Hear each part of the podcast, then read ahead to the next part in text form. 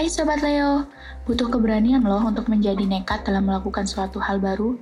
Kamu adalah tipe orang yang senang mengetahui hal baru melalui pengalaman sendiri, bukan hanya dari testimoni orang lain.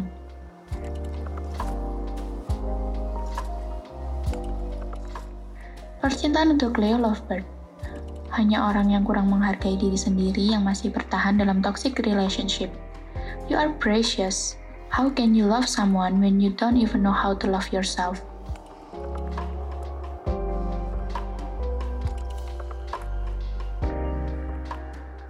Percintaan untuk Sobat Leo yang masih single. Aku setuju sama statement, gak ada pertemanan murni antara laki-laki dan perempuan. Kalau menurutmu, gimana?